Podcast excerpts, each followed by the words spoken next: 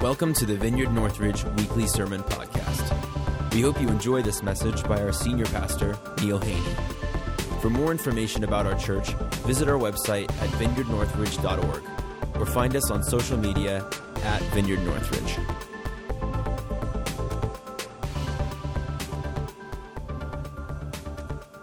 We as a race are living through un, untrodden territory. World leaders, world health experts, news media, even spiritual leaders are un, they're not exactly sure what to do in response to this pandemic we call the coronavirus. For example, I've heard well respected spiritual leaders, Christian leaders in our country say two different opposing things. Some say that uh, God is not the author of illness, He's not the author of death, and so this coronavirus can't be from Him, and He will bring good out of it. Uh, on the other side of the spectrum, I've heard a really good talk about how this is a plague from God that is used to bring about repentance and bring God's church to repentance and purify the bride of Christ. And both make a very good case for what they're saying. And I don't want to get into that argument today. I just want to talk about something that the Lord has put on my heart regarding the times that we're living through and how to respond to the Lord and how He responds to us in a time like this. As I was reading and praying, my mind went to two simple verses in the Old Testament. Now, even though this is Old Testament stuff, this is a, a principle of the kingdom, it's a principle of God's people that is timeless. And it is uh, from the book of Proverbs, Proverbs 3 5 through 6. It simply says this Trust in the Lord with all your heart, and do not lean on your own understanding. In all your ways, acknowledge him, and he will make your path straight. This is a guideline for such a time as this. It's from the, the Word of God, and it's timeless. I want to zero in on four points, but I want to specifically kind of delve into seven key words in this passage that are very profound and I think bottom line truth. First of all, Solomon is the wisest man that ever lived before Jesus. And he says this trust in the Lord with all your heart. Two words there that I want to look at trust and Lord. First of all, I want to talk about the Lord. Uh, Dennis Kozlov, who spoke last time, said, told me today as we were talking about this verse, he said, You realize that the word Lord is the word Yahweh, which is the covenant name of God. It's the, the name that God gave to uh, Moses as he was going back to deliver the people from Egypt. And he said, God, who, who do I say that you are? These people don't know who you are. They've, they've heard of all these gods in Egypt. What's your name? And he said, My name is Yahweh, which means I am that I am. And it was God's covenant name. He says, I am the God of Abraham, Isaac, and Jacob. And he says, Tell the people of Israel, Yahweh, I am, has sent you. And so that word is a covenant word. It's a, it's a, it's a title, a name for God to his covenant people. And only people in covenant with God can really claim this verse, can really trust the Lord, Yahweh, with all their hearts. The word trust means literally to take refuge in. It's to be totally confident in someone. It's to be sure of, bold in hope towards someone. And so, what Solomon is saying is that God, Yahweh, the Lord, is totally trustworthy. That's the name of my message today. Totally trustworthy. And this God we can trust with all our heart. Solomon said so. He's the wisest man, and he says if you are in covenant with this God, then you can have total confident trust in the Lord and trust Him with your entire heart, your entire life, with your family, with your finances. In times of, of trouble, in times of prosperity, you can trust in this God completely. You know, Jesus told us that God was our Father.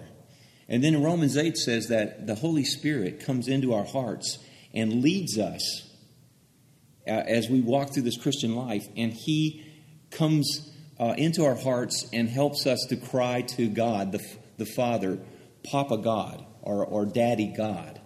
And so we're actually, we actually have a God who is a good daddy. I was, uh, I'm, I'm, a, I'm a dad, I'm a father, and I love my kids, and we used to play together. And one of the things that we played was the, the kids would, I would have them stand on the arm of, a, of, of the couch and fall backwards into my arms. And of course, as a, as a good dad, I would never let them fall past my arms. I would never let them hit the ground.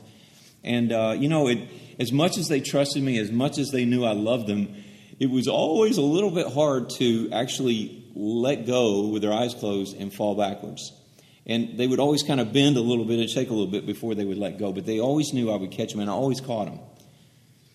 I heard the story of this man who said that when he was little, his dad had him do the same thing stand on the arm of the couch. And he said, I want you to fall backwards. And when the son fell, the dad stepped, stepped out of the way and let him hit the ground. And he said, Let that be a lesson to you, son. Never trust anyone. What a horrible dad. Which, which kind of dad is our God? Which kind of dad is the, is the God that, that Solomon is talking about? I believe he's the kind of dad that will always catch us. And so when we come into crises, like times like this, when, when, the, the, or when, when Solomon says, trust in the Lord with all your heart, if you are in covenant with him, you can trust him to get you through this. You can trust him completely that he is not going to step out of the way and let you hit the ground. And then he says, don't lean on your own understanding. It's kind of a contrast. Leaning uh, means to kind of rest in, fall back into, uh, rely on, rest on. Uh, um, and it's kind of like laying on your bed, like just completely giving yourself over to lying on something, resting on something. And he says, don't, don't do that with your own understanding, with your own wisdom. The word is, is really wisdom. Uh, understanding is wisdom or knowledge, as contrasted with, with knowing God. Knowledge, uh, if you remember that the temptation in the Garden of Eden was to eat of the tree of the knowledge of good and evil. That's kind of like just knowing or understanding with human with the human mind things good and evil and just determining and deciding on our own what's good and bad. And uh, he says, don't do that. Don't lean on your own understanding because it's not trustworthy. I remember when I was little, we lived at the top of a hill when I was in, in uh, preschool and, and early grade school. And I had a wagon. I had a red wagon. I think it was a flyer wagon. And uh, I got some boards out of the basement and I, uh, and I got some lawn chairs and, and some, some tarp, and I, and I made a car where I would put the board on the top of the wagon, and I would put the lawn chairs up around the kind of leaning against each other to make the sides and the back, and then I would put one lawn chair upside down where I was looking through the leg like the windshield, with legs like the windshield, and then I would cover it with a tarp, and somehow I would get in there, and I would push off, and I would ride down that hill, and as the wagon would ride down the hill and bump, the thing would become very unstable. The board would slide off. At some point, the wheel would turn, the wagon would flip, and lawn chairs and tarp and boards and everything would go flying. And of course, I'd go rolling across the ground. I think that the Lord is saying it through this uh, passage that if we lean on our own understanding, life kind of becomes like that. Like, like it just, things can fall apart when we're tr- trusting our own, uh, figuring everything out on our own without trusting Him. And so then he says in, in, in uh, verse 6 In all your ways, know him. Acknowledge, most translations say acknowledge him. I was studying the scripture a number of years ago, and I got to that word acknowledge, and I really was trying to figure it out. And I called, I knew that I could call on an old uh, professor of mine from seminary who was an Old Testament professor, and he was a Hebrew scholar. And I said, his name is John Oswalt. And I said, Dr. Oswalt, what does the word acknowledge really mean? And he said, That's a really great question. It means to know someone intimately. Uh, it's, it's to, uh, as, I, as I looked it up in, in a Bible dictionary, it says to intimately know, to comprehend, to be familiar with, to be sure of, to be certain of. It's the same word used throughout, uh, uh in, especially in the King James Version, uh, the, to refer to intimacy between a husband and his wife to produce children. God has made himself knowable. And, and so if we want to, uh, to be able to trust in the Lord with all our hearts and not to lean on our under, on understanding and, and to, to live a good life where we're living in trust of the Lord, we got to know Him. We got to spend time with Him. God has made Himself knowable. And I know that firsthand. In June of, of 2005, uh, my devotional life had become very, very uh, stagnant. And our family was on a, a vacation. We'd gone down to see my parents. And on the way back, we were staying with some friends living in Kentucky at the time. They've now moved back to the area. But um, the, the morning after we got to their house, I woke up early that morning. The sun was coming in the window, woke me up. Uh, and, and as I lay there, I felt just really spiritually stale. And I got up and I, I went to the car and I found a, a journal that I had purchased three years earlier and started three years earlier at a bookstore in Columbus. And, and uh, I just want to read the entry from that, from that morning. I was able to find it very quickly today. And this is what I wrote to the Lord Lord, speak to me. Lord, my, in my desperation and failure, I've become discouraged. I feel like this is from the sin of unbelief. Lord, I've allowed false gods back into my life. I repent and I will seek you first from now on. Lord, let this be the turning point. Lord Jesus, I will seek you first. I will seek you with all my heart. And that was the beginning of a turnaround in my spiritual life. Because from that point forward, I, I had had this journal for three years and I hadn't even come close to filling it up. And I kept that journal and, and kept writing in it. And um, that morning, the Lord took me to Romans 3:21, which is really the beginning of the good news of the gospel recorded in Romans 3 through 8. And he began to give me insight into the new covenant captured in Romans 3 through 8. And we had an intimate fellowship there in, in, in discussing this scripture in my journal. And I began to, to just continue to journal from that point forward. I hardly ever missed a day after that. About three years ago, May of 2017, the Lord spoke to me that morning and said, Neil, I want 7 to 9 o'clock to be mine. Stop scheduling breakfast, stop scheduling appointments. Uh, I want 7 to 9 to be two hours that you spend with me. This is now my, my 28th journal, 27th since that first journal that I showed you. And I spend time with he, him each morning. Sometimes I journal, sometimes we just talk. I, I read three devotional books Streams in the Desert, Jesus Calling, and The Divine Romance. I read the day's entry for each of those. I read the Word, I read the Psalms. But I listen to His voice, and I know His mind and heart. He speaks to me, and I know Him to the point that I do trust Him. He answers my questions as well as my prayers. But He has made Himself known to me, and He will make Himself known to anyone who really wants to know Him. Then there is the, this promise my fourth point is this if you trust in the Lord with all your heart, if you know that you can, can fall back into his arms and he will catch you, if you re- refuse to be smarter than God and eat from that wrong tree of, of the knowledge of good and evil, if instead of trying to know good and evil for yourself, you choose to know him in an intimate way, as a father, a lover, and a friend, then he makes you this promise He will direct your steps, or He will direct your paths, or make your paths straight.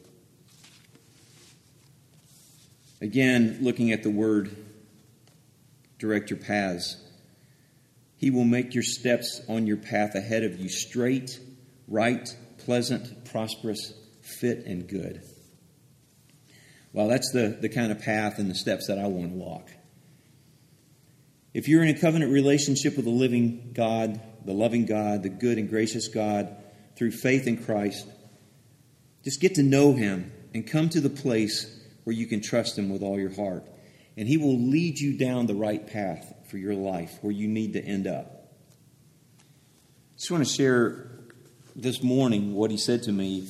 And I was thinking about this message, and uh, we were talking, and He just repeated these words to me in my, in my journal. I recorded this. He said, he said, Neil, trust me with all your heart.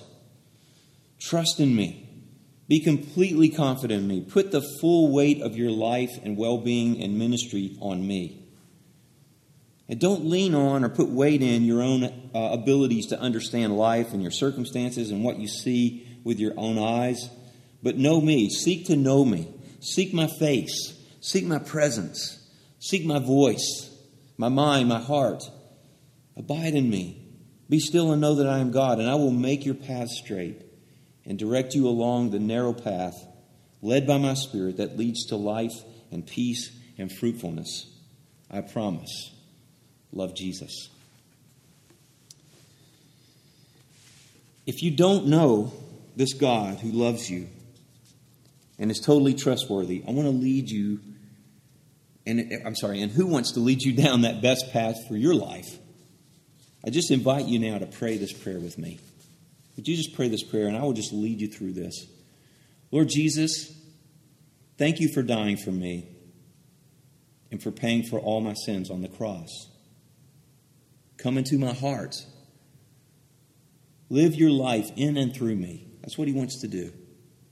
Fill me with your Holy Spirit of life. Take over my life and live through me from now on. And then say, Thank you for coming into my heart and life. Thank you for filling me with your Spirit. Lead me on this path of life. In your name I pray, Lord Jesus. Amen. And I want to pray this prayer for all of you. May your trust in the Lord be with all your heart. May you not lean on your own understanding. May, in these times of, of trouble and peril and anxiety and, and uncertainty, may you be able to just lean into Him and lean on His trust, lean on His faithfulness, on His trustworthiness. May you truly come to know him deeply and intimately. May he guide your steps along the best paths for your life. And I pray this in Jesus' name. Amen.